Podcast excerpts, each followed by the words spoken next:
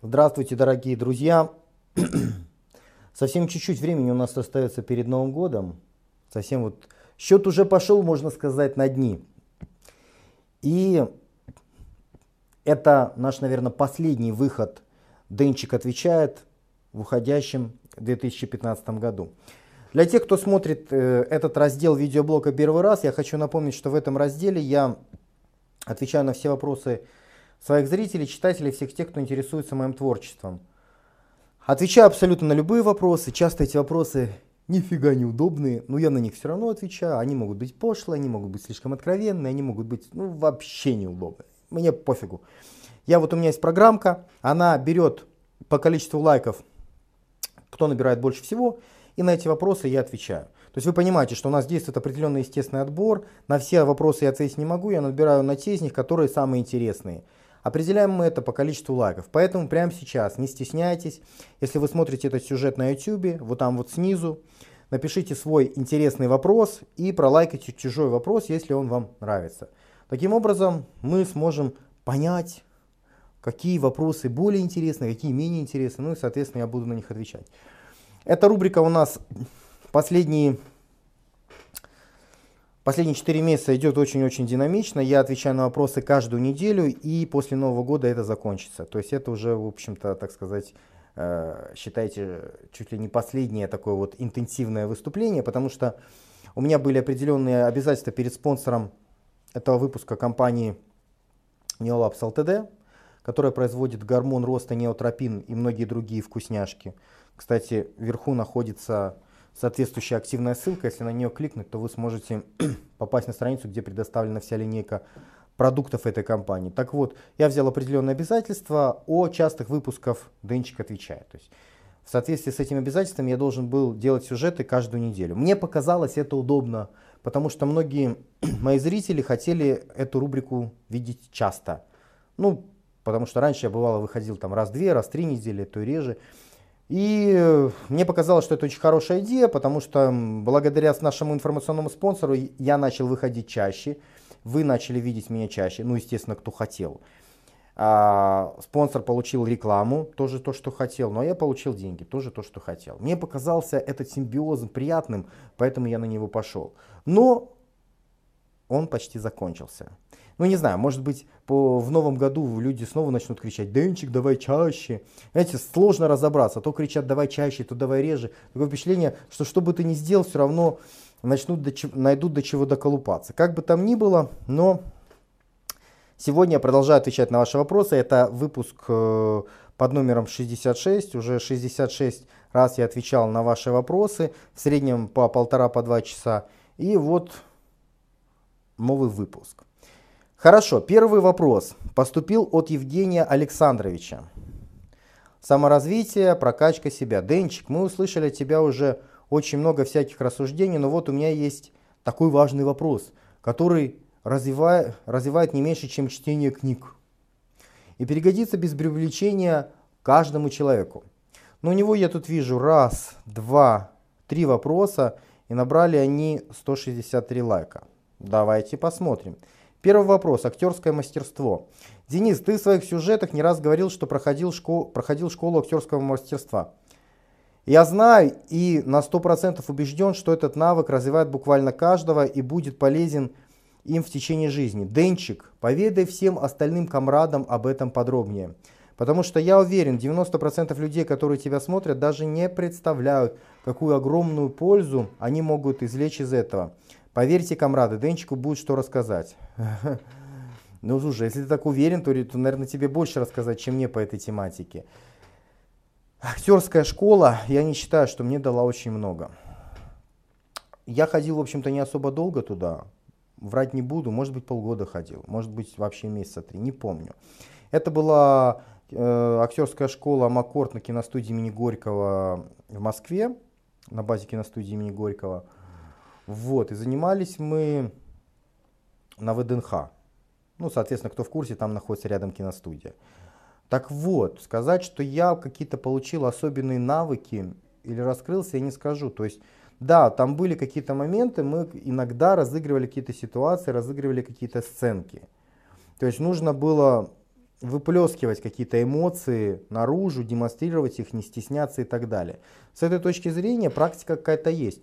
Но мне это было делать достаточно легко, потому что это часть моей психологии. То есть мне в принципе это делать легко, когда нужно. Когда нужно, я беру и делаю. Я не особо стеснительный, я не особо долгий на подъем. Надо, я делаю. Другим людям, многим это было сложно. Ну и в общем-то по итогу я смотрел как. Тем, которым с первого занятия было легко это делать, они это и делали и дальше, без всяких проблем. Тем, кому было сложно с самого начала это делать, в общем-то так оно и осталось через несколько месяцев. Поэтому сказать, что какие-то там особенные навыки дает актерская школа, я не знаю. Вот у меня может быть опыт такой. Может быть, я что-то недопонял, может быть, в моем случае это не сработало, может быть, с другими сработает. Но вот так вот распустить розовые сопли и слюни и сказать, что вау, это очень классно и мне здорово помогло, я не могу. Извините. Вопрос номер два. Денис, у меня неплохо получается выражать свои мысли вслух. Для улучшения этого навыка я планирую выезжать за город, подальше от людей и громко читать. Это я планирую делать на протяжении, полу, от полу, на протяжении полугода до пары часов в день. Хотелось бы услышать твое мнение на этот счет. Может ли мне это хоть в чем-то помочь? Если да, то в чем? Тебе это может помочь в формировании уверенности. Любые вещи, которые для нас непривычные, когда мы выходим вот из зоны комфорта, когда мы их делаем, это увеличивает нашу уверенность в себе. По сути, уверенность формируется, когда мы выходим из зоны комфорта. Если ты раньше никогда не ездил за город и не орал громко эти текста, то для тебя это в новинку. Если ты будешь это делать, то у тебя будет появляться уверенность. Ты будешь думать, ага, я должен лучше разговаривать, потому что я очень долго тренировался. На самом деле это не так. Но если ты в это веришь, то это начинает работать. Так. А. Подождите, ребята, я должен ответить. Пишусь. Оп, ну отправляйся. Фишка в чем? Фишка в том, что ты можешь проговаривать эти тексты громко дома, начитывать эти тексты дома. И, в общем-то, это будет помогать тебе в коммуникативных навыках. Но гораздо больше поможет для того, чтобы вот уметь говорить, гораздо больше поможет не то, что ты что-то читаешь, а когда ты это воспроизводишь. То есть ты информацию, когда просто читаешь вслух, это не то. Вот когда ты прочел это вслух и своими словами, пусть не тютелька в тютельку, ты вот это вот повторил, озвучил свои мысли, вот как я сейчас озвучиваю. Вот это вот формирует коммуникативные навыки. Потому что, когда ты будешь с другими людьми общаться, ты будешь им что-то говорить, ты не будешь что-то им зачитывать. Это и есть вот коммуникативный навык. Вот. Ну, как-то так. С другой стороны, если ты будешь э, ездить читать, то ты вполне возможно будешь себе внушать мысль о том, что ну ведь я это делал, я ж напрягался, и тебе действительно будет становиться легче. С третьей стороны, очень часто люди придумывают себе стены вместо того, чтобы строить мосты. Чтобы научиться разговаривать, ты вот сейчас, ну, в этом я вижу стену. То есть мне нужно ехать куда-то за город, тратить там по несколько часов времени для того, чтобы я учился разговаривать. Так же, как многие люди для того, чтобы заработать много денег, они думают, так, чтобы стать богатым, мне нужно получить специальность экономиста и пойти в банковский сектор работать. Или там специальность юриста. Я должен заработать, я должен там отучиться пять лет. То есть это что? Это все стены. Хочешь заработать, иди работай, зарабатывай. Хочешь научиться коммуникативным навыкам с людьми, иди с людьми, общайся, разрабатывай коммуникативные навыки. Взял прямо сейчас, прочел текст, включил камеру, переговорил этот текст на камеру, разрабатывай свои коммуникативные навыки, пригласил друзей и сказал, друзья, вы мне нужны, я, вам хочу, я с вами хочу обсудить одну херню, на самом деле я с вами особо ее обсуждать не хочу, но мне для коммуникативного навыка это важно, так что садитесь, слушайте и пошел. То есть все просто на самом деле, все просто, если вы хотите строить мосты, но вы чаще всего строите стены, это вот одно из моих любимых выражений. Еще у меня есть одно такое любимое выражение, люди зачем-то исп... используют, люди зачем-то цепляются за якорь, когда у них есть паруса. Понимаешь? Есть у тебя парус, есть у тебя знакомые, есть вокруг тебя люди, с которыми ты можешь общаться. Общайся, развивай коммуникативные навыки. Зачем тебе тратить много часов, ехать куда-то в лес и читать что-то там вслух? Это слишком сложно. Такое впечатление, что ты придумываешь себе проблемы. Так, вопрос номер три. Денчик, слышал ли ты о такой системе обучения иностранному языку, как метод Замяткина? Если слышал, то ты заметишь связь с вопросом два. Прокомментируй, пожалуйста. Извини за такое большое количество вопросов. Не очень, э, ну, очень много всего интересного накопилось. Спасибо тебе, Денис, за то, что ты делаешь для нас бесплатно. Самый лучший денчик из всех денчиков на свете. М-м- английский, ну, понимаешь, я думаю, это не совсем то. Я, э, суть этого метода изучения английского в чем? В том, что человек должен привыкать к языку. Там сначала человек слушает язык на слух, потом сопоставляет то, что слушает, с текстом многократно. Потом он это воспроизводит, да, по тексту воспроизводит, вслух читает. Но это нужно в той ситуации, когда язык для человека чужой, он привыкает к языку. Суть метода-то в чем? В том, чтобы человек адаптировался, привык к новому для себя языку, чтобы не было отторжения. Но русский-то для тебя не чужой язык, русский-то для тебя родной язык, поэтому для тебя эта нагрузка будет слишком простая. Тебе не нужно перенастраивать матрицу, как вот в этом методе с, с иностранным языком. У тебя уже матрица как раз-то на русский настроена. И та нагрузка, которую ты даешь, там будешь читать это все в лесу громко, это не то. В твоем случае ты должен прочесть какую-то информацию, систематизировать ее у себя в голове, а потом проговорить. Вот это, вот это, на мой взгляд, будет работать лучше. Ну а что касается самого метода изучения английского языка, он рабочий. Это один из методов, ты действительно привыкаешь, но там суть в чем? Ты должен там, по-моему, по несколько часов в день тратить на изучение. Должен по несколько часов в день слушать вот эти вот текста, потом их сопоставлять, потом проговаривать. Как же, давайте я дам совет на этот счет. Как же этот сервис называется? Сейчас я попробую найти. Блин. Блин, блин, блин, блин, блин. Есть такой сервис классный. Deep English. Есть такой сервис иностранный, Deep English. Там есть бесплатный раздел, есть платный раздел. Но в, в принципе можно пользоваться бесплатным разделом. Смысл в чем? Там Native читает интересные... Ну, там... теории, интересные рассказы, они обычно на одну страничку. Он ее читает с, с идеальным произношением, причем там есть в трех скоростях, там, там медленно, средне и очень быстро. Ты, как он читает, просматриваешь текст, причем опять-таки можешь на разных скоростях. После того, как ты все поймешь, после этого ты можешь скачать вот эту аудиодорожку себе на эм пэ три плеер или, допустим, себе в машину, и когда ты едешь, постоянно это прослушивать. Это вот такой вот замечательный способ для того, чтобы использовать тот метод, про который ты э, говоришь. Ну, можно использовать, конечно, другие варианты, но вот Deep English для меня это оказался одним из лучших инструментов, одним из лучших сайтов. Я им регулярно пользовался в свое время. Тебе, я думаю, тоже понравится. дип инглиш точка ком. Следующий вопрос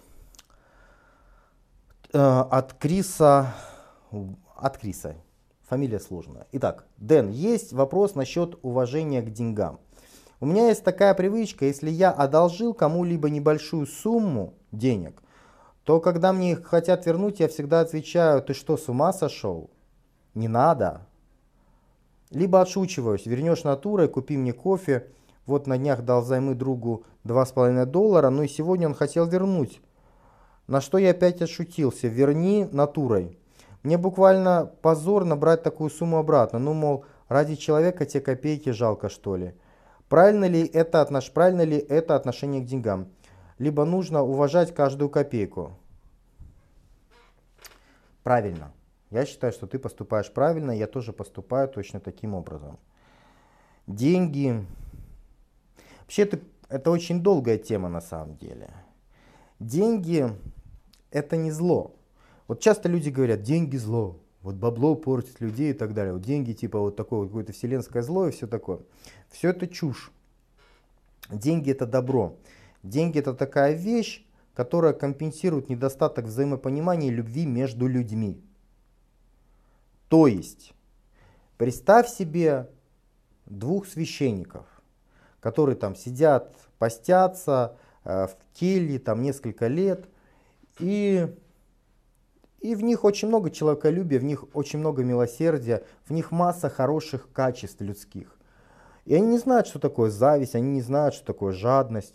И вот сидят они там несколько лет, и один из них говорит: слушай, брат, а давай попробуем по поспорить. Ну, так же, как вот эти, как обычные люди. Тот говорит: а как это?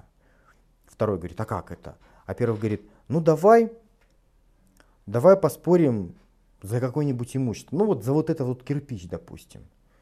Кому он будет принадлежать? Кому он будет принадлежать? Второй говорит: ну давай, брат, попробуем. Первый кладет между ними вот этот вот кирпич и говорит, начинает спорить, говорит: это мой кирпич. А второй говорит: так забирай, Бог с тобой, да, твой кирпич. Ну и все, и, ссор, и, и, и ссора вся прекратилась, и спор прекратился. Понимаете? То есть между людьми, у которых, между которыми очень много уважения, любви и братства, между ними деньги не нужны вообще в принципе. Деньги нужны как костыли в нашем современном ужасном обществе, когда вокруг очень много несовершенных и злых людей. Они, если бы не было денег, то мы друг друга нафиг поубивали бы за какие-то материальные ценности, поубивали бы, понасиловали, был бы страшный ужас вокруг. То есть деньги — это не зло. Деньги — это такой костыль, который позволяет нам не убивать друг друга и существовать в каком-то, в какой-то модели общества. Поэтому... И такое, в общем-то, отношение. Если ты можешь без этих денег, если ты можешь подарить как, как, какие-то, какую-то часть денег своему близкому человеку, ну, если это не проверка, а именно просто тебе пофиг на эти маленькие суммы, то есть другу будет приятнее, а ты из-за этой мелочи будешь напрягаться, это абсолютно искренне, и ты не хочешь с помощью этого показать, что я лучше, чем он. Если это, это абсолютно искренне и неудобно, а у тебя, походу, именно такая ситуация, значит, ты хороший человек, значит, ты молодец. А есть другие жлобы, которые вот давятся за каждую копейку. Это уроды, это плохие люди. Все очень просто, поэтому э, это очень хорошо, что есть у тебя такое качество, и что оно естественное, и ты даже не понимаешь его, но это опять-таки говорит о том, что оно естественно. Следующий вопрос. Пять дней назад от Ивана. Сука, вопрос про часовые пояса повеселил. сто двадцать три лайка. Ну да, это я в прошлый раз отвечал. Был интересный такой вопрос, человек меня спрашивает: да, Дэн, ты же говоришь, тестостерон же под утро вырабатывается, пока человек спит. А как же быть с иностранцами, которые находятся в другом часовом поясе, и когда мы спим, у них там день? Получается, эта теория насчет тестостерона во время сна фигня полная. Ну и мне пришлось человеку объяснять, что Земля, дескать, круглая, что, дескать, она вращается вокруг своей оси, и в зависимости от того, повернута она к солнышку или не повернуто, настраиваются определенные биологические ритмы внутри различных организмов на этой земле. Ну, то есть такие базовые вещи, которые человеку должны были объяснить там, во втором классе средней школы, человеку почему-то не объяснили. И поэтому он задает такие, мягко выражаясь, очень странные вопросы, которые веселят других комрадов, ну и меня в том числе. Хорошо, следующий вопрос от Платона. Первое. Зачем тебе Аня? Она уже старенькая. Во-вторых, выглядит гораздо старше своего возраста. Она транссексуал с мужскими чертами лица и голосом. Это все мужские гормоны. Ну, смотри. Вопрос-то только один на самом деле. Вопрос ты задаешь в самом начале. Зачем тебе Аня? Отвечаю на вопрос. Мне Аня, потому что я ее люблю. Ну а дальше уже вопроса нет. Дальше идут уже твои субъективные... определения, субъективные представления. Ты говоришь, она старенькая, ну это твое мнение. Выглядит гораздо старше своего возраста, ну это тоже твое мнение. Она транссексуал с мужскими чертами лица и голосом, ну и это тоже твое мнение. То есть вопроса как бы нет. Это все мужские гормоны. Грудки, в них много, в них много гормонов. А, понимаете, ребят, если бы я каждый раз прислушивался абсолютно ко всем людям, которые мне что-либо говорят, то, наверное, бы я ничего не достиг из того, что я достиг. Большинство людей вокруг нас – это крабы. Можете забить э, на YouTube, как я плавал в ведре, в ведре с крабами, и изучить это более подробно. Менталитет крабов, да, то есть когда человек куда-то двигается вперед, любыми способами абсолютное большинство будет его тащить назад, будет кредита, креди, э, критиковать, будет негодовать, будет писать какие-то гадости и все такое прочее. Поэтому, если бы я падал после того, как каждый желающий делал мне подножку, то я бы всю жизнь свою провел в полете свободно. Вот, как сказал когда-то, кто же это сказал? Физрук наш сказал, любимый в свое время, по-моему. В общем, ну, на этот вопрос я ответил. Второй вопрос. Как человеку идти к своим целям и менять свою жизнь, если он пашет с утра до вечера, и у него уже просто не остается сил, кроме как упасть в постель? Как быть? Умереть, повеситься. Зачем мучиться, если ни на что нет сил? Вот ни на что нет сил, кроме работы. Зачем ты тогда живешь? Повесься. Мне кажется, ты просто мыслишь очень негативно, и ты сейчас сам себя загоняешь в тупик. Ты сам себя загоняешь в ловушку. Ты вместо того, чтобы строить мосты, сейчас строишь стены. Ты говоришь сам себе, что у меня нет времени ни на что, что я ничего не могу. Вот что ты сам себе произносишь. Если ты создаешь себе такую действительность, то это станет твоей действительностью, ты в это поверишь. Если ты веришь, что у тебя ни хрена нет ни на что времени, то у тебя не будет ни на что времени. Если ты веришь, что твоя жизнь скучна и неинтересна, то так и будет. Это все находится вот тут. Один верит в позитив, другой верит в негатив. Ты сейчас веришь в негатив, и так и будет. Как быть, если ни на что не хватает времени? Я не верю в это. Я не верю в это. Едешь ты в метро, едешь на работу, едешь в автобусе, у тебя полно времени. Вон, Стас, ай как просто, у него что дофига времени, он нафиг когда едет на работу, он там слушает подкасты, он там режет у себя на ноутбуке сюжеты, он умудряется выпускать по одному сюжету каждый день, это при том, что он работает каждый день. То есть я не верю в такие, вот, в такие отмазки, просто это у тебя вот такая вот действительность, ты себе нарисовал такую картину. В моей жизни все херово, нету времени ни на что. Так и будет. Найди время. Есть время. Да я уверен, времени в твоей жизни полным-полно. Просто ты его не учитываешь и не контролируешь. Как относишься к, так, э, к тому, чтобы записывать все свои действия, включая когда почистить зубы, попить воды и так далее? Потом анализировать, куда и на что уходит твое время. Ну вот, замечательно отношусь. Молодец, красавчик. Вот возьми, перепиши все это в течение дня, день за днем, все записывай. А потом сиди вечером и анализируй, на что ты тратишь свое время. И я уверен, что ты найдешь миллион, миллион возможностей для того, чтобы высвободить время на что-то еще. Если ты хочешь этого на самом деле. Если ты захочешь построить мост вместо того, чтобы строить стены, как ты строил до этого. Найдешь ты время. Если ты не поленишься и будешь это делать. Большинство-то людей об этом знают, но они об этом спросят. Вот как ты относишься, записывать не записывать? Хорошо отношусь, я вообще ко всему хорошо отношусь, когда человек что-то делает. Запиши, проанализируй. Но ведь большинство людей, прослушав это, ничего не запишут и ничего не сделают. Они найдут себе миллион стен, построят их, чтобы это не делать. Это не работает, ой, я в этом не уверен, это фигня какая-то, ой, да я все нормально, у меня просто это вопрос времени. Вы найдете миллион отмазок, чтобы ни хрена не делать. Миллион отмазок. А потом... А потом негатив, да, у меня ни на что нет времени, как же дальше и все такое прочее. Так, четыре. Вопрос четвертый. Зарубежные статьи утверждают, что для роста мышц время под нагрузкой должно быть от тридцати до шестидесяти секунд. Это значит, что повторение должно быть от двенадцати до двадцати пяти. Получается, что все качки на постсоветском пространстве насилуют себя силовыми лифтерскими тренировками, делая шесть-восемь повторений и не растут. Вопрос сложный и вопрос очень спорный. Журналы пишут по-разному. Есть различные исследования. В каких-то исследованиях дают более низкое количество повторений и время под нагрузкой, в каких-то больше. Я уверен, что оптимально для роста, вот то, что я на своем опыте чаще всего видел, лучше всего работает, это шесть-десять повторений. Классика жанра считается шесть-двенадцать повторений. Я в тяжелых базовых упражнениях делаю очень часто шесть-восемь повторений. Я делал больше, оно работало хуже. Поэтому этот вопрос очень спорный.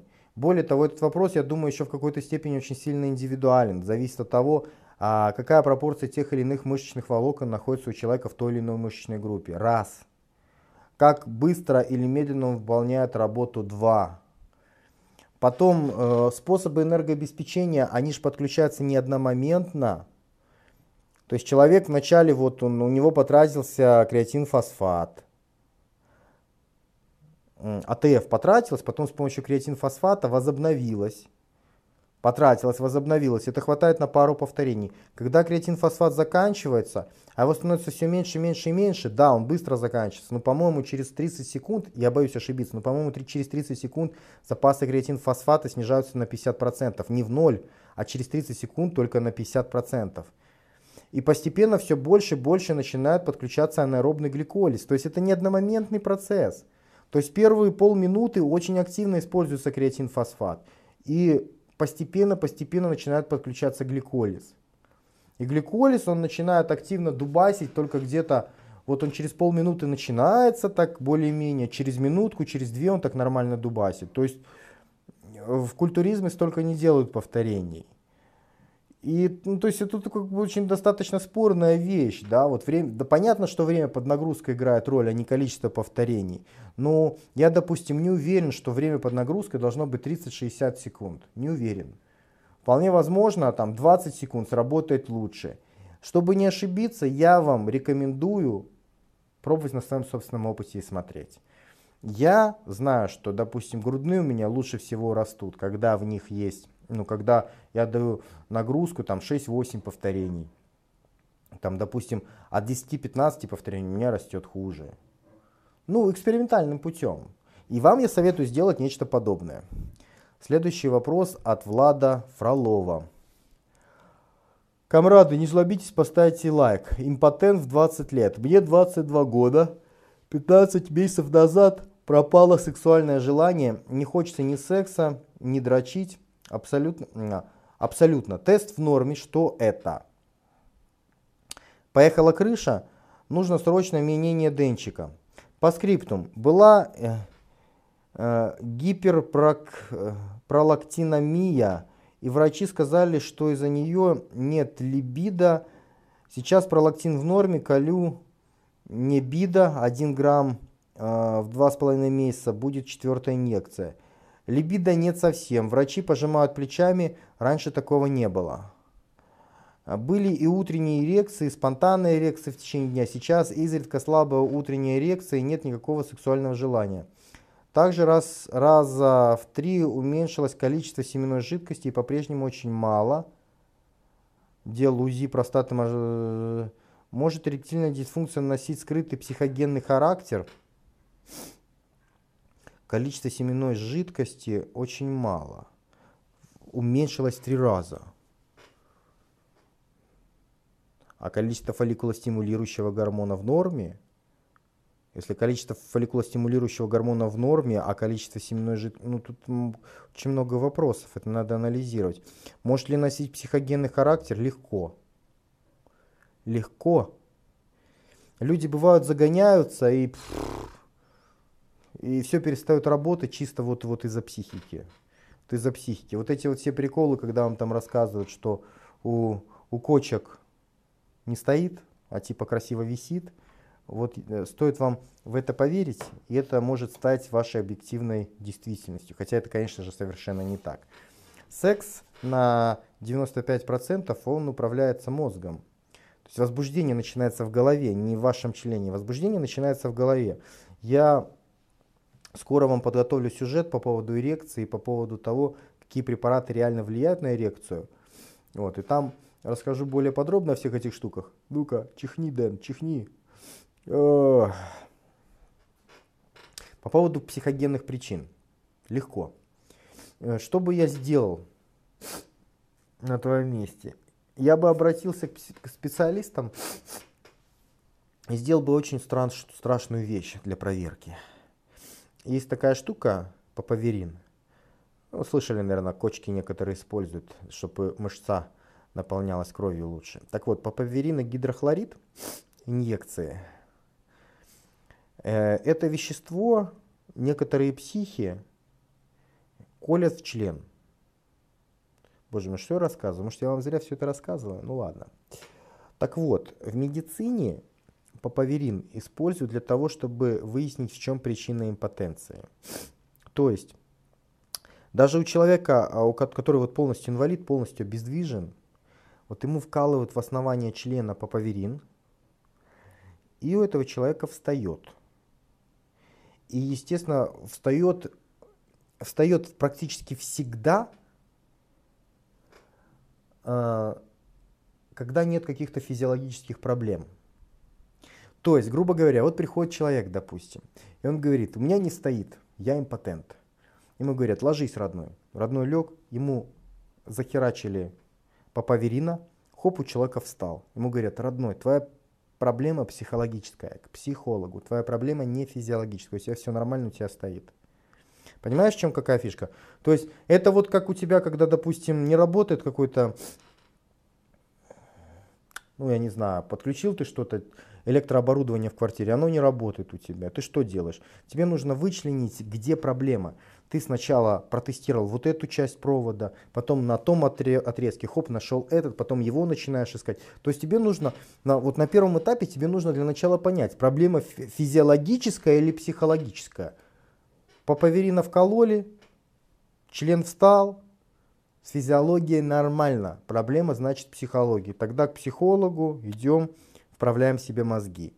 И если же член не встал, то дело не в психологии, дело в физиологии. Начинаем искать дальше, в чем. Ну, то есть я вижу себе это примерно так. Психологическая проблема может быть легко. Особенно среди качков-то очень много у нас товарищей загонных-то. В общем-то большинство ребят-то и качаются. Почему? Ну, чтобы повысить свою оценку. Загоны чаще, очень часто загоны. Люди стесняются, да, там недостаток э, самооценки. Даже то же самое Арнольд, он что начал заниматься? Он начал заниматься, потому что хотел выглядеть как Геракакл из фильма. Да? С, с кем там? С, с Стивом Ривзом, по-моему. Короче, не буду, уже не помню уже с кем. Но смысл такой, что он хотел выглядеть как Геракакл. То есть он понимал, что ему не хватает самооценки, он хотел вот, вот быть крутым вот как тот.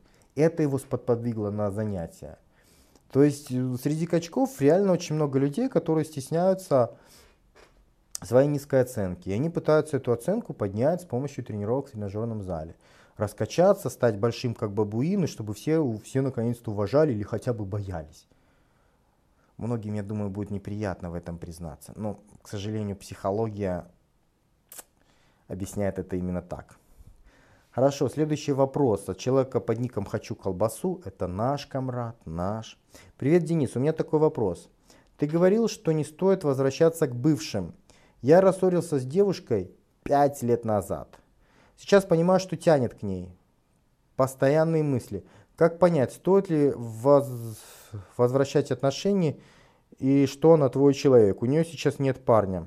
Камрады, поддержите лайками. Очень важный вопрос. Спасибо за э, твой труд. Уже, что значит, как понять?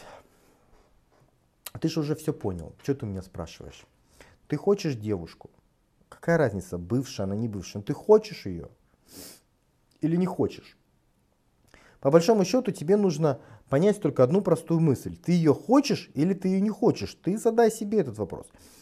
Если ты хочешь, то тогда все, иди с девушкой, это возобновляй отношения, и все будет у тебя нормально. Если не хочешь, то не возобновляй отношения. Отсюда следует новый вопрос. Хочешь ты ее или не хочешь? Вот главный вопрос. По-настоящему ты хочешь или не хочешь? Это вопрос, который решает вообще все проблемы вокруг нас. Там, идти мне учиться или не учиться, идти туда работать или не идти, Денчик, встречаться стоит. Ты хочешь или нет? Если ты хочешь, ты идешь, качаешься, выступаешь на соревнованиях, глотаешь химию, там, ты, если хочешь, ты делаешь все, чтобы это получить. Если ты не хочешь, то тут возникают вопросики. Если ты это задаешь, то тут возможны варианты. Может быть, ты не, не уверен, потому что на самом деле сильно очень не хочешь. Как проверить, хочется или не хочется? А, ну, для этого я называю проверить на экологичность. Нужно представить, что ты уже эту фигню достиг.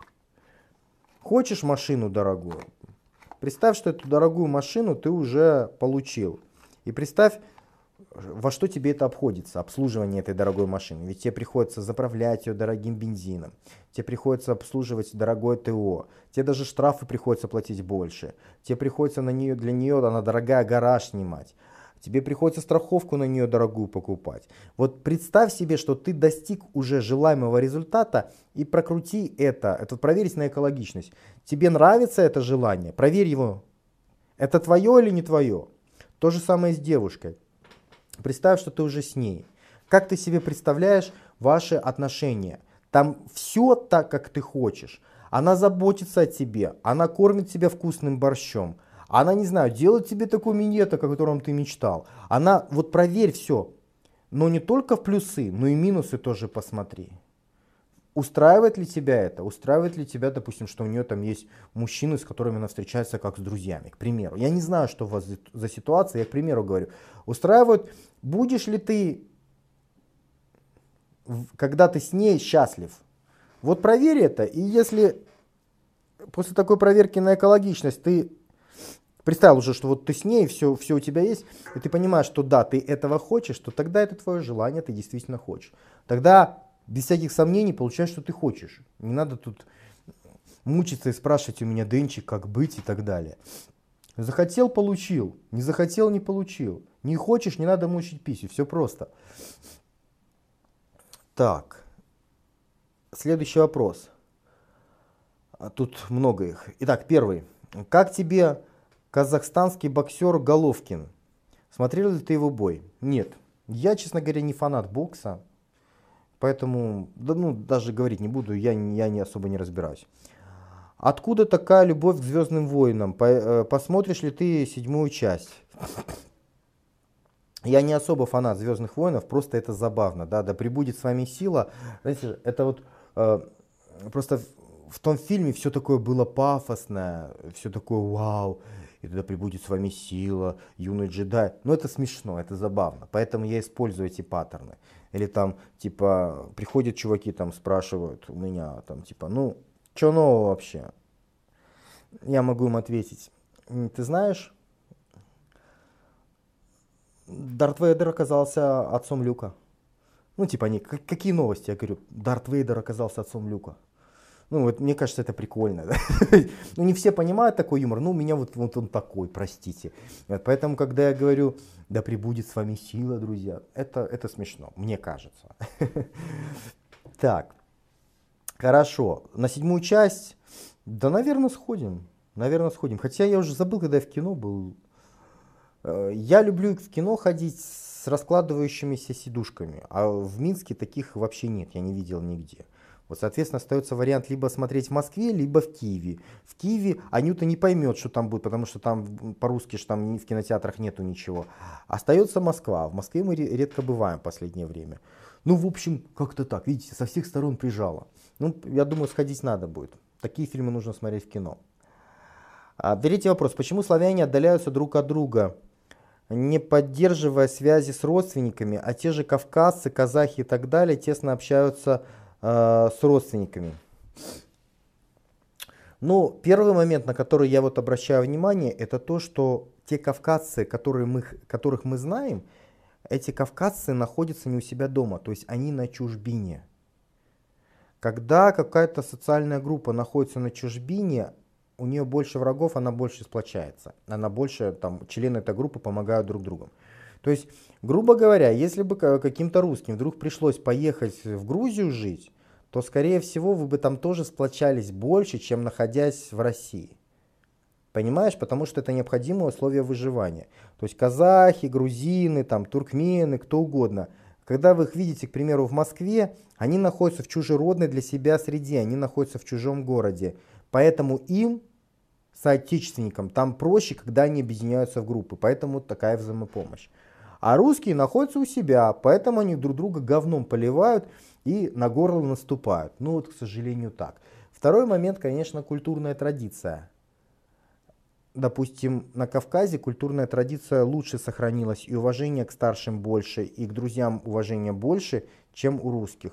Но у нас традицию культурную нашу выкорчевали с семнадцатого года, как пришли большевики, они же сказали: Бога нет, царя нет, вообще ничего нет, есть только вот, вот светлое будущее, социализм, коммунизм. Поэтому я рассказывал вам веселые истории, да, как был декрет Крупской по поводу того, что женщина перестает быть собственностью мужа, а превращается в социалистическую собственность. И приходят такие бравые матросики в семью и начинают по очереди там залазить на, на твою собственную жену, а тебе сказать ничего нельзя. Ты что, контра, что ли?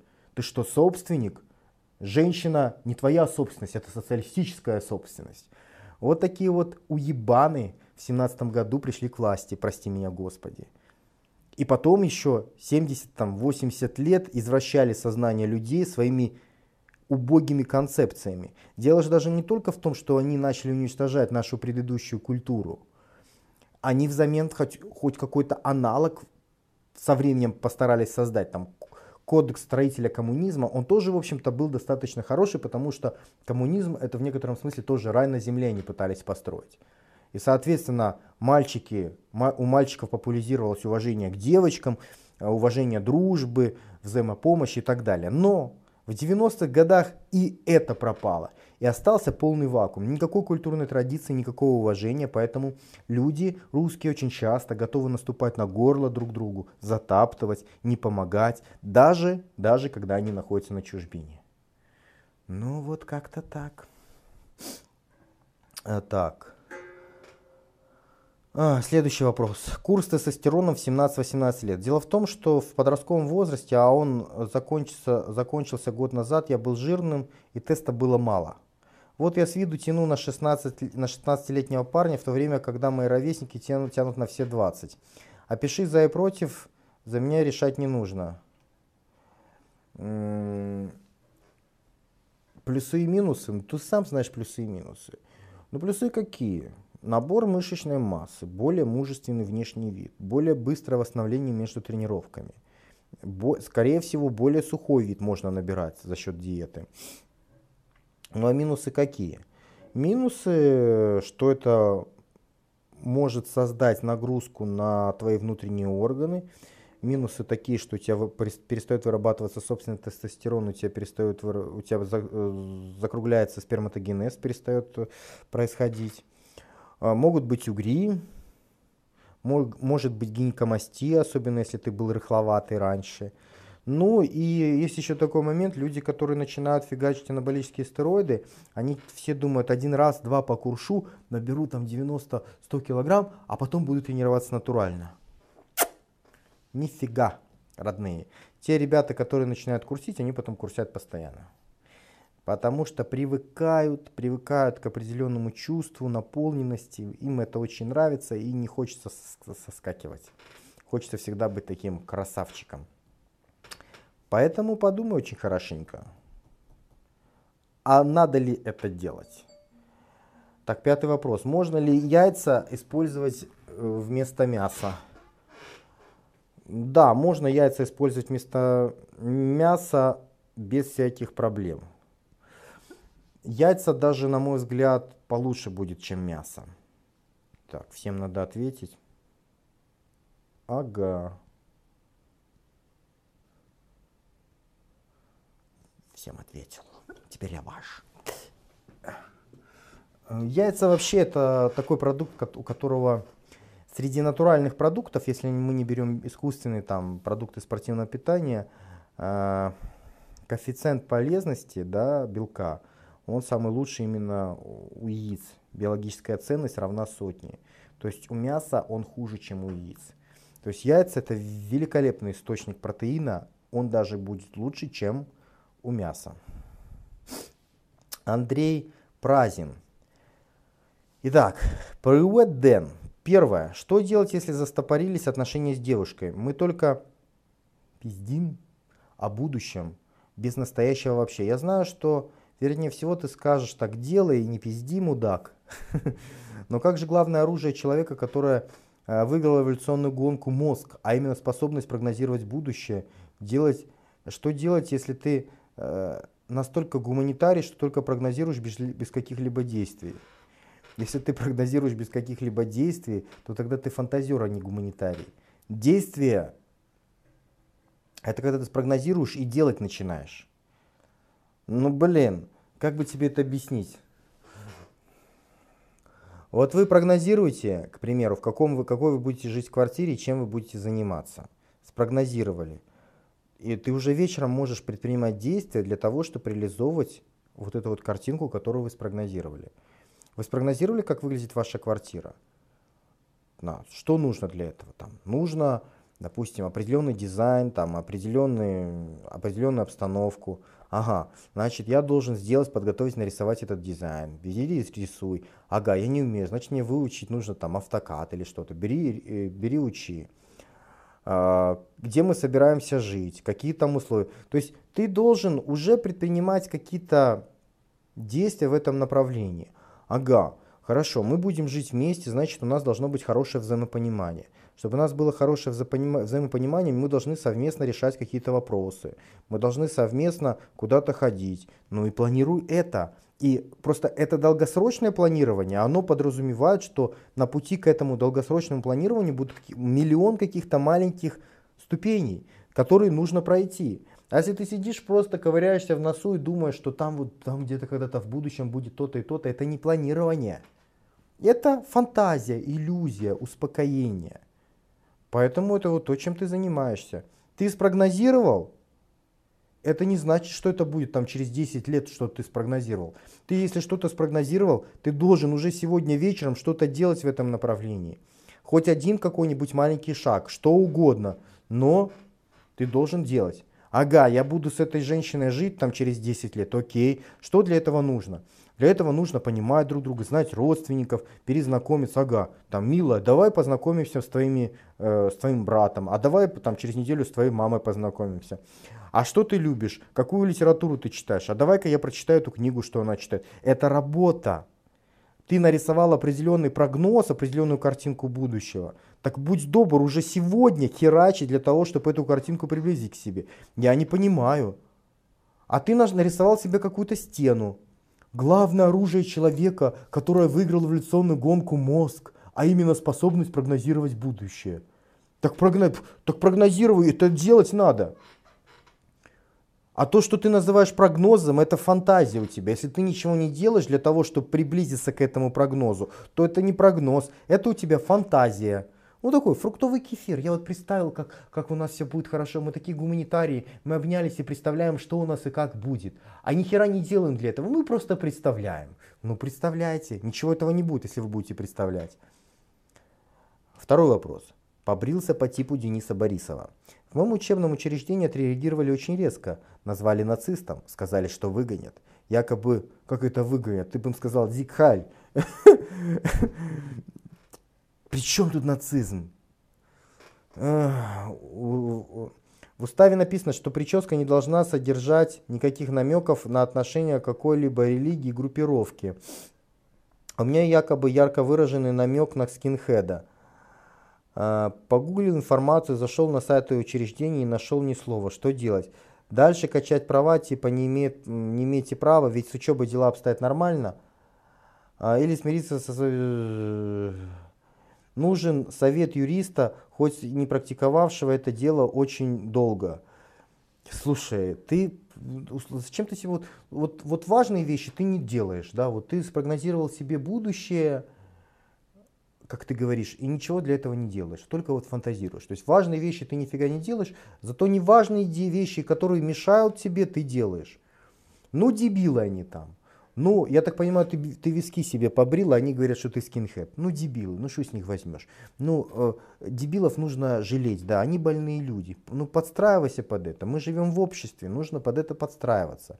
Побрейся, может быть, не на лысо, побрейся, может быть, там по троечку, по четверочку, чтобы не был выбрит полностью в висках. Либо даже если им это никак не катит, так, блин, возьми, тогда не стригись так, как они хотят. Я-то почему хожу с длинными волосами и с выбритыми блес... висками? Потому что мне так хочется, и это ничему не вредит. Если бы мне сказали, чувак, надо побриться полностью на лысо, да ради чего-то, да, ради учебы, а для меня это учеба важна, да я бы сделал это бы сегодня вечером. Ты циклишься на ненужных вещах совершенно, а ты собираешься с ними еще там спорить, доводить до юриста, да нафиг тебе это надо, зачем? Ты, тебе нужен результат или тебе нужны проблемы? Вот все, что ты пишешь, первый, второй вопрос. Такое впечатление, что тебе результат не нужен, тебе нужны проблемы. В первом вопросе ты говоришь, что результат тебе не нужен, ты только мечтаешь и ничего не делаешь. А во втором вопросе ты зато сам себе создаешь проблемы и еще ищешь там с юридической точки зрения, как сделать эти проблемы еще больше. Они дебилы, и, и, и ты мне объяснишь. Оно вот сидит, оно считает, что вот ты скинхед. Все, и ты ему ничего не объяснишь. Так, что тут такое? А, Анюта сейчас к нам домой придет. Так, третий вопрос. Почему у тебя такой неактивный канал, а точнее его пользователь? У тебя четыреста тысяч подписчиков, а просмотров по шестьдесят тысяч в среднем. Попахивает накруткой ботов. Все это дело набрало сто, сто два лайков. Ботов никогда, никогда на YouTube не было, даже не пробовал. Один раз, где-то года два-три назад, я экспериментировал, пробовал с накруткой просмотров э, к одному видеосюжету. Это вот был единственный эксперимент на YouTube, который я попробовал. Мне захотелось посмотреть, повлияет ли это на выдачу. То есть я предположил как. Если сюжет быстро, там, в течение полудня набирает очень много просмотров, он может э, вылететь на первую страницу выдачи в YouTube как по рекомендованным. И тогда в будущем наберет еще, еще больше уже живых просмотров. Это вот был единственный эксперимент, который я пробовал. Больше никаких накруток никогда Денчик на YouTube не использовал. Методика тогда не сработала. Я увидел, что на самом деле а, ответ был обратный. Там же еще есть алгоритм такой, что робот, программа, учитывает не только, как много людей зашло посмотреть ваш видеосюжет, они еще учитывают, как долго человек оставался и не уходил, то есть насколько он интересный был для этого сюжета. Естественно, а, когда программа накручивала боты, она заходила, уходила, уходила, заходила, уходила моментом. Соответственно, это даже пессимизировало, как это, пессимизация произошла моего сюжета. То есть вместо того, чтобы подняться, он наоборот опустился как неинтересный. Вот. Ну а что касается покупки э, подписчиков и накрутки на YouTube, в этом нет никакой необходимости. Это слабо влияет на то, чтобы человек попадал в выдачу. Поэтому на YouTube я никогда это не делал. А почему шестьдесят тысяч просмотров при сорока тысячах подписчиков? Потому что канал, выкла... на канале я чаще всего выкладываю информацию, которая сложна для анализа и понимания. Чаще всего это информация развивающая, а не развлекательная. Если бы я показывал сиськи, письки, каких-нибудь танцующих девочек и всякую мурню, да, там, с матами, фигатами, ну какой-то жестяк такой, да, лай лайфовый, то... то тогда просмотров было бы очень много. Потому что людям очень не нравится напрягаться и переваривать информацию. Для... Людям не нравится развиваться. Людям нравится расслабляться. Это основная причина, почему у меня на канале мало просмотров. Ну, шестьдесят тысяч э, просмотров после какого-нибудь выхода сюжета, люди говорят, мало. Да, это мало. Я считаю, что это мало. Потому что если бы я выкладывал какую-нибудь говнотематику пошлую, да, такую... или смеш... смешную, с каким-нибудь тупым юмором, то, возможно, было бы сто и двести тысяч просмотров. Но э, то, что я делаю, я во многом делаю и для себя. Мне нравятся такие сюжеты. Мне противно делать какой-нибудь вот этот вот трешняк, что-нибудь такое тупое. Ну, не нравятся мне вот такие форматы, типа как там у Макса плюс сто пятьсот. Ну, не нравится. Я не получаю от них удовольствия, поэтому я ими не занимаюсь. Поэтому сколько есть просмотров, столько есть. Так... Так, Антон Фомин, наконец-то смог попасть, Денчик отвечает. Не получается, последнее время в Перископе больше, большой вопрос не задашь. Первое. Почему в кругу своих сверстников, если мне что-то не нравится, я начинаю высказывать это, то чаще всего не воспринимают меня всерьез, либо вообще не слушают. А когда мой друг в какой-либо компании показывает недовольство, все наоборот. Почему меня так низко оценивают? Потому что у тебя низкий статус в твоем коллективе. Ну извини, так в жизни бывает. У кого-то статус выше, у кого-то статус ниже. Как правило, Высокий статус у тех людей, которые берут ответственность на себя. Как правило, это более эмоциональные люди. А те люди, которые ответственность на себя не берут и чаще всего перекладывают ответственность на других, у них, как правило, статус в коллективе меньше. То есть, когда человек что-то предлагает, говорит, давайте сделаем то-то и то-то и то-то, он решил за всех, он взял за всех ответственность на себя. В этой ситуации он стал лидером, его, если он регулярно это делает, его начинают слушаться. Если человек такие вещи не делает, то лидерская роль за ним не закрепляется, его слушают все меньше и меньше, и, и поэтому в следующий раз, когда он что-то там говорит, его просто даже не слушают. А если он что-то предложит, так тем более не послушают. Это вот весь вопрос в ответственности. Привыкли ли вы постоянно всех вокруг обвинять, что у вас что-то там не получается, либо вы привыкли брать эту ответственность на себя? Вообще, это, знаете, это магия. Это тянет на отдельную платную методику. Не все это понимают. Это действительно работает. Вот когда какой-нибудь человек напортачил в вашем коллективе, а вы вместо того, чтобы его с говном смешать и сказать, да Вася, это такой дебил, вот из-за него вечно у нас проблемы, вы говорите, мы напортачили. Или, или, а, а вообще самый сильный человек скажет, это я напортачил. Я не учел, что может быть такая ситуация, я ее не просчитал, это мой косяк, извините меня, пожалуйста. За другого человека взял ответственность на себя. Вот это вот лидер. Вот человек, который так поступает постоянно, он становится абсолютным лидером. И такого человека уважают всегда и слушают всегда. А если он еще и приносит какую-то пользу коллективу, то есть то решение, которое он принял, взял за всех ответственность, оказалось успешным, то все, там вот без вопросов. Все будут считать тебя альфа, и все будут слушать, как ты там пукаешь. При легком пуке все сразу будут прислушиваться. Ну, а у тебя не слушают, потому что это не так на данный момент. Второй вопрос. Я начал делать молитву на ночь, перестав заниматься с большими весами, и спустя примерно два месяца у меня начало болеть левое колено. В спокойном состоянии, даже когда лежу. Не сильно, но все равно. Э, почему, если...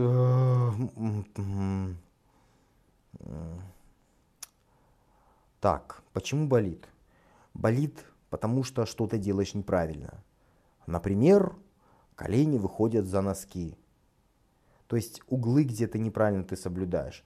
Если движение естественное в суставах, то болеть ничего не должно. Если у тебя болит, значит где-то неестественное движение. Еще раз посмотри видеосюжеты с правильной техникой и корректируй технику. Болят, потому что где-то что-то делаешь неправильно. Раньше у меня грудные после тренировки обычно болели вверху, а после улучшения ментальной связи теперь болят где-то пониже и сбоку. Это хорошо? Это не хорошо и не плохо. У тебя болеть должно то, что ты напрягаешь. Ты напрягаешь вверх грудных, должны болеть вверх грудных. Ты напрягаешь низ грудных, должны болеть низ грудных. Все просто. Что напрягаешь, что сокращаешь, то, в общем-то, и должно болеть. Что за активный и пассивный словарный запас? Как из пассивного перевести в активный? Пассивный словарный запас – это все слова, которые ты узнаешь, когда слышишь от другого человека, либо встречаешь в тексте. Активный словарный запас – это тот словарный запас, который ты используешь в своей повседневной речи. Допустим, а, ну вот, допустим, слово есть такое в английском – reciprocity, переводится как «взаимность». Слово достаточно редкое. Когда вначале я его прочел, да, когда его в тексте я его мог узнать, потому что я прочел перевод, я видел его в различных видеосюжетах, но это слово, оно было в пассивном словарном запасе. Активно во время речи, когда мне нужно было там использовать, где-то ставить там взаимность, я его не мог вспомнить. Я его не мог вспомнить, оно мне в голову вот так вот спонтанно не приходило. Сейчас оно придет очень легко. Постепенно, когда вы очень часто пользуетесь э, пассивным словарным запасом, чем чаще вы используете слово из пассивного э, словарного запаса, тем больше шансов, что оно перейдет в активный словарный запас. Причем, если вы будете на это э, акцентировать еще волю свою, это произойдет быстрее. Смысл в том, что это слово, которое вы используете в своей речи, это активное слово, а слово, которое вы в речи не используете, но знаете, это пассивный словарный запас. В этом нет ничего страшного, у людей э, могут быть десятки тысяч слов в пассивном словарном запасе, а реально мы чаще всего в жизни используем там максимум пару тысяч слов. Ну, максимум там десять тысяч может быть слов. Абсолютно естественное явление. Особенно у тех людей, которые не занимаются наукой, которые не учатся, у них вообще там бывает там, реально пару тысяч слов только не используют в своей повседневной жизни. Никита Шапкин. Приветствую всех. Как быть с непослушным братом? Камрады, выручайте, пожалуйста. У меня есть младший брат, который растет эгоистом, и плевать он хотел на чужие мнения. Ему одиннадцать лет. Чем бы я ему, чему бы я ему не учил и не поправлял, ему все равно. Пытаешься его наказать, он рассказывает родителям, и мне же хуже. Как э, пустить, как поступить в такой ситуации? Пусть каждый занимается своим делом. Пусть брата воспитывают те, кто должны его воспитывать, родители. Ты, конечно, можешь поговорить с родителями, объяснить там, мам, пап, вот ситуация такая, вот, вот то-то, то-то, то-то он делает. Это не нравится, нужно это исправлять, но меня он не слушается. Но, скорее всего, я же не знаю, что у вас за ситуация, но, скорее всего, у родителей нет достаточной степени доверия к тебе, раз ты говоришь, он может выкрутить ситуацию так, что все равно я останусь крайним. Значит, вы где-то в плане доверия в глазах родителей находитесь рядом. Создай доверие максимальное, чтобы родители тебе доверяли больше, чем брату, и тогда ты сможешь его воспитывать. Все упирается только в это. У тебя нет рычагов воздействия, потому что ты начинаешь воспитывать, а все заканчивается тем, что те люди, которые должны тебе делегировать функции воспитателя, они тебе не доверяют. У тебя нет доверия. Сформируй достаточное доверие между собой и своими родителями, чтобы они тебе доверяли возможность воспитывать своего брата. А для этого покажи им. Для этого возьми ответственность на себя, стань взрослым, покажи, что ты действительно стоишь того, чтобы тебе давать доверие. И тогда все будет легко. У, у всех у нас чаще всего проблема упирается в других. Вот проблема в моем брате на самом деле, проблема в Путине, проблема в этой рашке-какашке. Все думают только об этом. Но никто не сядет и не задумается, а в чем проблема? Может, проблема во мне? В тебе проблема. Родители тебе не доверяют. Ты не берешь ответственность на себя, и у тебя нет доверия в глазах родителей. Как только ты получишь доверие к себе, они тебе делегируют полномочия для того, чтобы ты делал со своим братом все, что захочешь. Работай над собой, сделай, чтобы тебе доверяли. Проблема не в брате. Хватит уже искать постоянно крайних. Дед Бомбом. Денчер, ответь, пожалуйста, на три вопроса. Камрады, спасибо за лайки. Первый. Дед Бомбом всегда задает очень бомбонистые вопросы. Первый. Как человеку, попав в тюрьму, не соснуть хуйца? Кстати, ты не боишься случайно попасть? Ты публично говорил, что лизал пизду, а это косяк. За это на зоне бам-бам-бам-бам-бам. Как не бояться? Я думаю, не бояться очень просто. Если ты готов умереть, то ты не будешь бояться ничего. Все, что с вами может делать внешняя среда, все, что с вами могут делать другие люди, упирается в ваши страхи. Уничтожьте страхи, и вы станете непобедимым. Если ты готов умереть, что с тобой можно сделать? Если ты готов на самую жесть, на самые крайности, что с тобой можно сделать? Если только ты по-настоящему готов умереть, с тобой ничего нельзя сделать. С тобой ничего нельзя сделать в такой ситуации. В такой ситуации от тебя лучше держаться подальше. Потому что ты можешь быть неадеквашкой. А неадеквашка, кто же любит неадеквашек? Адеквашек никто не любит. Второй вопрос. Если я унылый, как говно, и нет мотивации ничего делать, не хватает допаминов, серотонинов и, по- и тому подобное, то, поколов тестостерон, я стану предприимчивым, но облысею? Какую химию можно заюзать, чтобы перестать быть как унылое говно? Раз ЛСД ты не рекомендуешь. Знаешь, я думаю... Я думаю, тебе стоит попробовать клей и алкоголь, водяру. Вот водяра и клей — это твое. Водяру, соответственно, внутрь, а клей, ну, соответственно, нюхать. Есть, конечно, более прогрессивные варианты. Ну, там, ну, там Герыча по вене или там коксом, кокс нюхать. Есть более прогрессивные варианты. Но раз ты говоришь, что унылое говно, это будет для тебя слишком дорого. Поэтому, я думаю, нужно вот как абсолютное большинство э, унылых говнов вокруг, они что делают? Они бухают и нюхают клей. И это поднимает допамин, это поднимает серотонин, и это доставляет людям определенное удовольствие в жизни. Поэтому, мне кажется, вот этот вариант твой. Вот. А ЛСД это немножко не то. ЛСД, оно заставляет переосмысливать, там как-то думать, там перенастраиваться. Это не та фигня. Чтобы не чувствовать себя унылым говном, нужно поднять стимуляторы, такие как допамин, серотонин, ну и окситоцин. Вот. А для этого чаще всего используют более простые способы. Ну, русский народный способ — это водяра. Вот водяра очень хорошо этому помогает. Так, где тут еще был какой-то вопрос? А вот, я, как ты знаешь, живу в Израиле пятнадцать лет, с десяти лет, но у меня давно не стопроцентный иврит. Напрягает читать, особенно документы. Как ты предлагаешь реализовываться в чужой стране без стопроцентного знания языка? Не говори, что, мол, надо учить. Я учу иврит и английский много лет по разным методикам, но результат незначителен.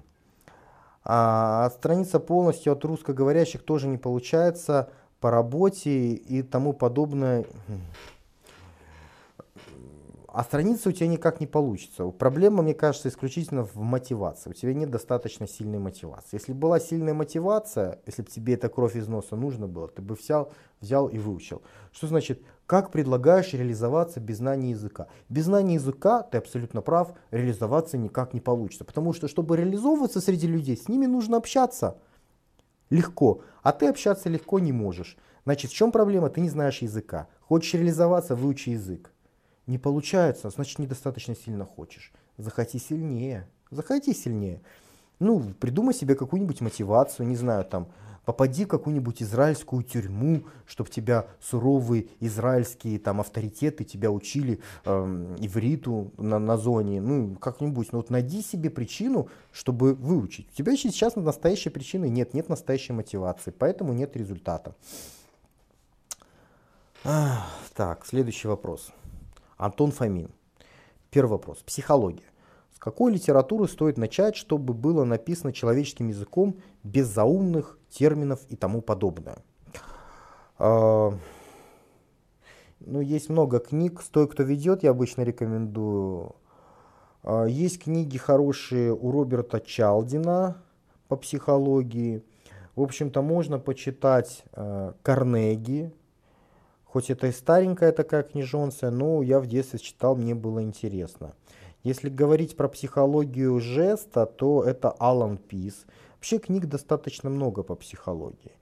Я тебе рекомендую начинать с, с книги «С той, кто ведет», потому что там м, не просто описывается на словах, как и что происходит и как и что влияет. Там описывается биохимия человека. То есть с материальной точки зрения описывается, какие вещества у нас внутри влияют на наше поведение, на нашу психологию. Так, второй вопрос. У меня последние три года нет новогоднего настроения даже во время курантов. Проходит, как обычный день, только жратвы много. Ну, это твой косяк, ты сам настроился на это, это часть твоей действительности, часть твоей реальности. Ты настраиваешься, что ничего не будет, все будет скучно, просто пожрут, эти людишки там что-то попоют, напьются, ну и, соответственно, так в твоей жизни и происходит. Если хочешь, чтобы это исправилось, создай для себя другую реальность. Ой, кто там, Анютка пришла. А, так. Третий вопрос. Прыжок с парашютом может изменить человека? Может прыжок с парашютом изменить человека в той ситуации, если ты поверишь в то, что это может тебя поменять. Если ты веришь, что это фигня и говно никак на тебя не повлияет, то ничего не случится. Это вот как э, с моим обучающим материалом Я два точка ноль, да? Трансформация, который сейчас выходит, и он э, вместе с этим в, в, материалом идет пятьдесят процентов скидка на любые, на все мои остальные платные обучающие материалы. Вот сейчас до Нового года оно продается. Большинство людей пишут, что классно, методика работает, всем нравится. Есть очень маленький процент. Ну, откровенно говоря, только один человек мне в свое время писал, что ему вообще не понравилось, и два э, не совсем поняли, что и как им нужно делать. Так вот, э, почему...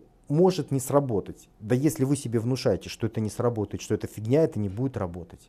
Если вы внушаете, что это офигенно и классно, то это будет работать. Все очень просто. Если вы работаете со своей психикой, то все зависит от того, что вы себе внушаете. Внушаете ли вы себе, что это стена, либо вы внушаете себе, что это мост. Если парашют, прыжок с парашютом для тебя мост, для того, чтобы трансформировать личность, для того, чтобы побороть страхи и достигнуть новых вершин, он сработает. А если ты себе внушишь, что это очередная стена, через которую мне там с трудом придется перекарабкаться, для того, чтобы дальше спокойно жить, то так оно будет. Ну, никак прыжок с парашютом на тебя не повлияет. Так. Через, через какие источники ты следишь за новостями, за ситуацией в мире и так далее? У меня есть два основных источника. Я особо не слежу, но вот два основных источника — это моя стена ВКонтакте. То есть, что бы в мире ни происходило, чуваки там выложат по любасу. И второй источник информации — это у меня есть виджет новости от Яндекса. То есть, когда я захожу, загружаю себе Яндекс, это мой любимый м-м, поисковик. Когда я загружаю себе Яндекс, у меня там установлены виджеты со временем. Показывают, ну, даже могу показать, если вы увидите, не знаю, не увидите. Так, мышка где моя? Вот видите, у меня вот новости в Москве в самом верху идут. Причем в зависимости, где я бываю, у меня стоят различные виджеты. То есть, когда я нахожусь в Украине, у меня тут украинские новости. Когда я нахожусь в России, у меня тут российские новости. Снизу у меня идет погода, пробка, афиши. Что-то на самом деле я не пойму, почему это. Еще раз. Потому что последний раз я вроде бы устанавливал себе время в различных городах планеты. Ну, сейчас уже этим разбираться не буду. Вот, так что я пользуюсь виджетом от Яндекса для этого, для новостей. Пятый вопрос. Можно ли работать переводчиком без корочки, зная только английский? Легко. Корочка тебе не нужна, ничего тебе не нужно, тебе ни корышек, ни семечек, ничего тебе не нужно. Если ты знаешь английский, знаешь хорошо, будешь ты работать переводчиком. Корочка — это часто стена. Люди вместо того, чтобы идти работать или того, чтобы учиться, они думают: вот я должен получить корочку, идет пять лет тратить на какую-нибудь фигню. Так. Что там дальше? О, интересный вопрос от Алекса Стара. Первый вопрос. Денчик, танцевал ли ты для Маляровой стриптиз? Слушайте, мы... Мы что только не делали.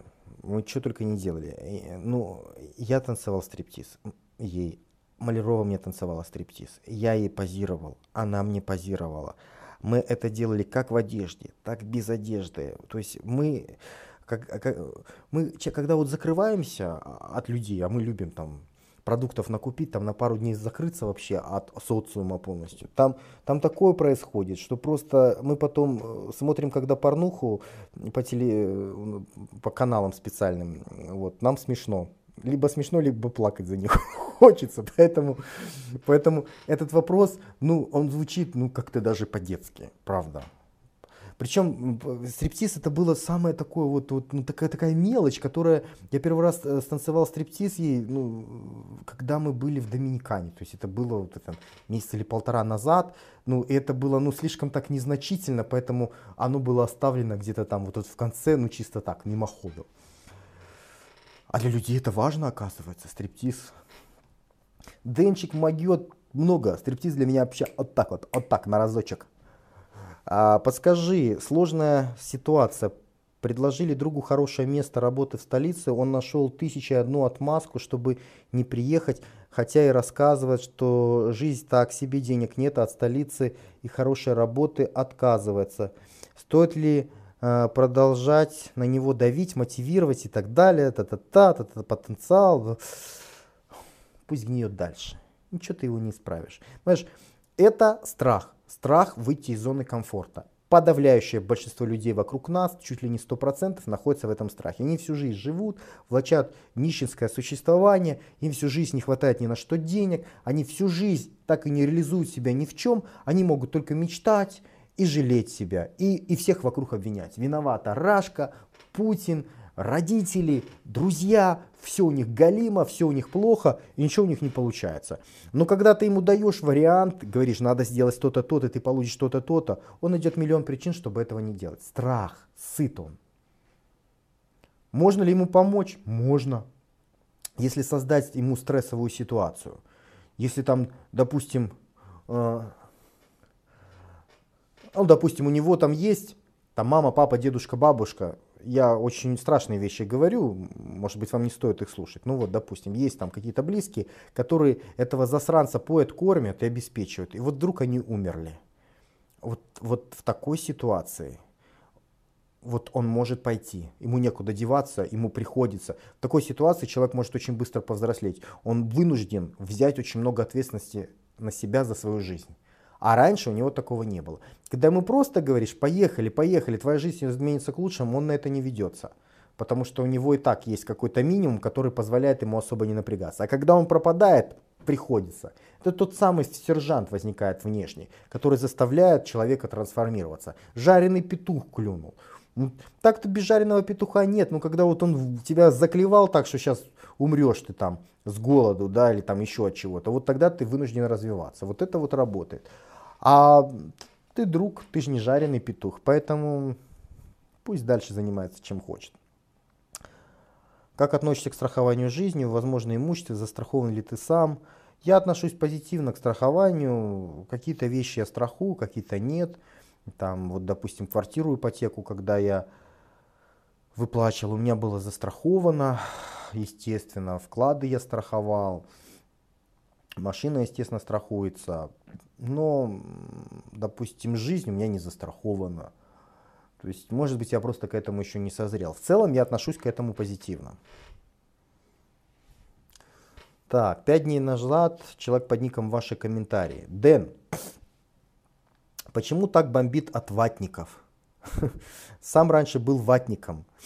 Но не потому, что я рожден в России русский, а потому, что верил президенту и новостям.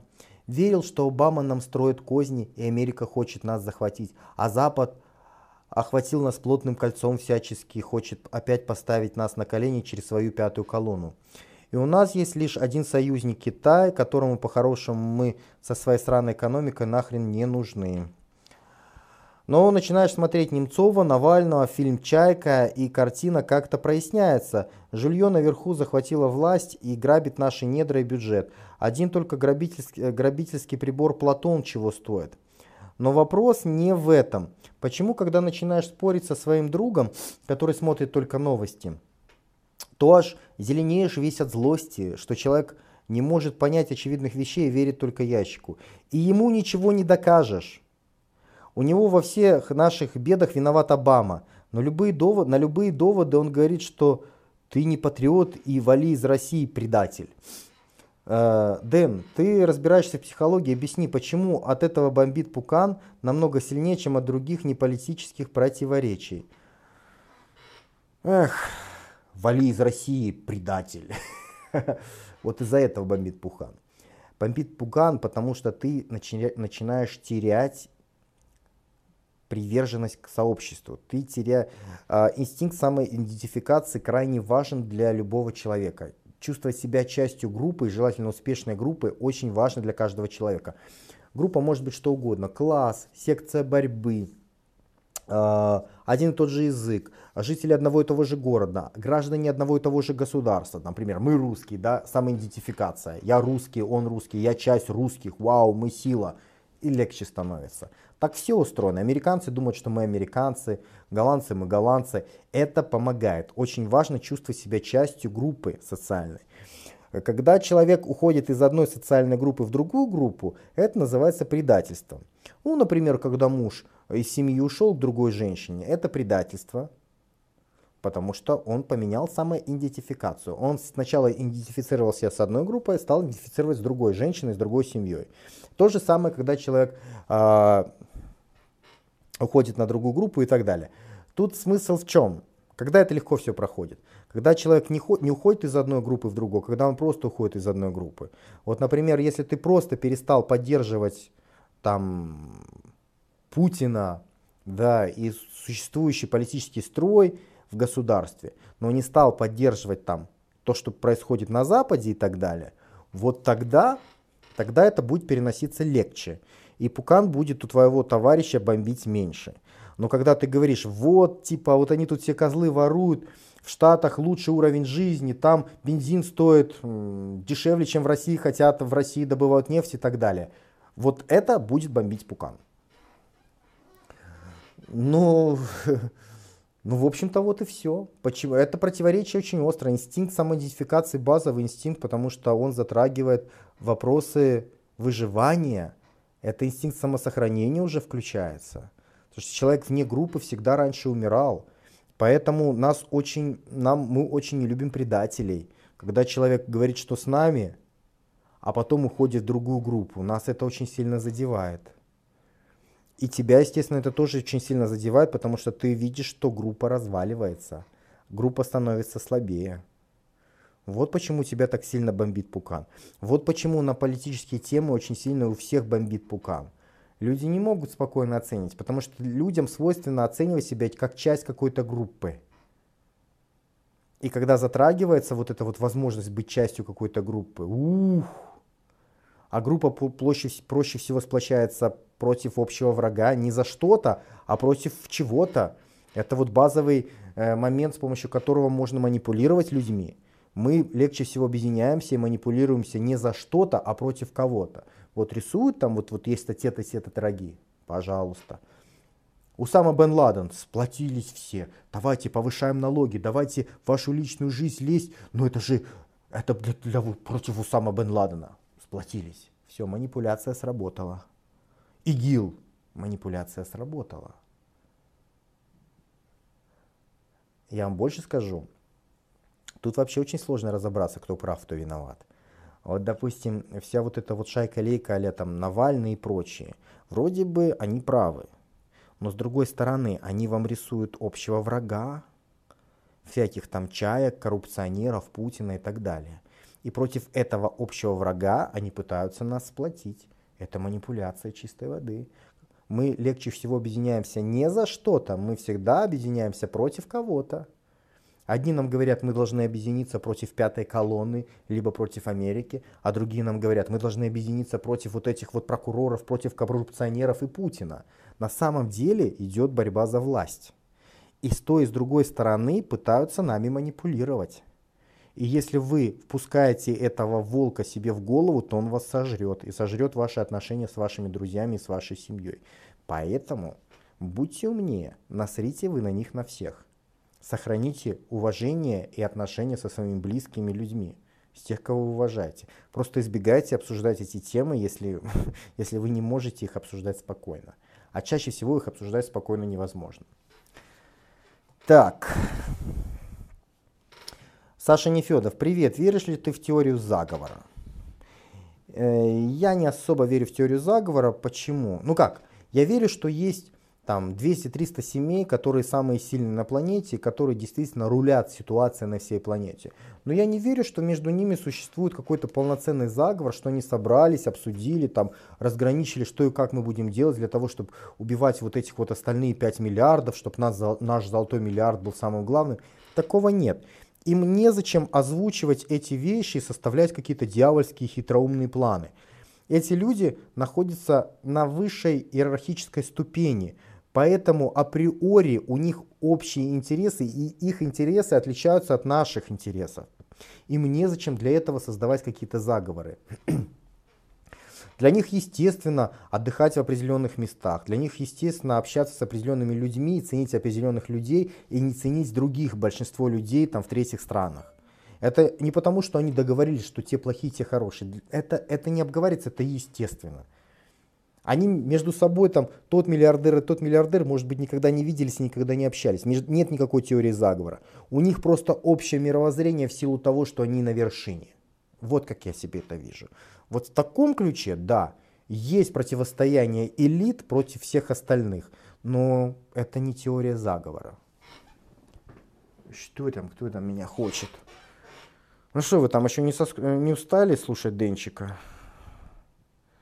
Так, да, через пять минут, так через пять минут. Вот в самый неподходящий момент. В самый неподходящий момент. Так, как правильно лишить девственности? Так, не буду на это отвечать, потому что опыта такого у меня нет. Говорят в миссионерской позе. Девушкам нравится, когда их трогают за попу? Нравится. Главное, чтобы трогал свой за попу, а не чужой. Вот когда чужой трогает за попу, тогда это бесит, а когда свой, им это нравится. Как, как относишься к фильму от команды Навального про чайку? Идеального общества не существует, друзья. Для того, чтобы существовало идеальное общество, должны быть идеальные люди. Вокруг нас подонки. Люди — это животные. Вы можете пересажать чайку и подобных же уродов, но возникнут новые. Если вы думаете, что в Штатах не существует таких же уродов и в Европе, то очень сильно ошибаетесь. Ошибаетесь. Общество всегда разделяется на элиты и всех остальных. Всегда. Формы разделения могут быть разные. В Советском Союзе тоже были элиты, партноменклатура, хотя заявлялось, что мы наравне. Сейчас тоже говорят, у нас правовое государство, демократия, мы все наравне. Это не так, это пиздеж. Всегда есть элиты повыше и все остальные рабы. Всегда, везде. В чайке то, что используется, да, это действительно так. Но ничего не поменяется. Станет Навальный на место Путина, ничего не поменяется. Просто это будет очередной способ э, в победе других элитных групп. Над... Одни элитные группы побеждают над другими. То есть там западные элитные элиты побеждают над нашими элитами. Соответственно, западные элиты получат еще больше ресурсов, а мы получим еще меньше ресурсов. Но принципиально ничего не поменяется. Привыкните к тому, что равенства нет. На земле равенства не существует. Это байка для того, чтобы управлять рабами. Говорить, это коррупция, это неправильно, должно быть все по-честному, мы, мы сейчас все исправим, мы сделаем лучше. Не будет. Всю историю человечества было неравенство. Бу- было, есть и будет есть. А, слушайте, такие интересные вопросы, но, но у меня ни хрена уже времени не остается. Вот спрашивают, допустим, почему нефть дешевеет, почему, если нефть дешевеет, то бензин дешевеет только в США, у нас дорожает. Потому что мы зависимы от США, потому что США просто печатают деньги, а мы, чтобы напечатать деньги, должны купить доллары США. Потому что США печатают деньги, инфляция перекидывается на Россию. Это наша дань. Более того, сейчас давят Россию все больше и больше нефтью, ценой. В таких условиях в бюджете становится все меньше и меньше денег. В такой ситуации Россия даже еще, по идее, вынуждена будет поднимать цены на бензин для того, чтобы получать за счет налогов больше денег в бюджет. Все упирается в силу. Они сильнее, мы слабее, поэтому мы платим. Они победили, мы проиграли, поэтому мы платим. Все очень просто. Если бы мы победили в холодной войне, то тогда в Америке была бы противоположная ситуация. Но мы в ней проиграли, поэтому мы платим. Ладно, ко мне сейчас придет... человек, поэтому времени совершенно нет продолжать. Спасибо, друзья. Оставляйте ваши интересные вопросы. Я на них буду отвечать уже, скорее всего, в следующем году. Что вам еще? А, можете подключиться и следить за мной в Перископе и в других социальных сетях. Все подробные ссылки находятся вот там ниже, под этим сюжетом. Можете узнать, как меня найти ВКонтакте, как меня найти в Перископе и так далее и тому подобное. Но у меня на сегодня все. С вами был Денис Борисов, выпуск блога экстремального самосовершенствования фит фор лайф точка ру, раздел «Денчик отвечает». Я желаю вам удачи, успеха и да пребудет с вами сила, друзья.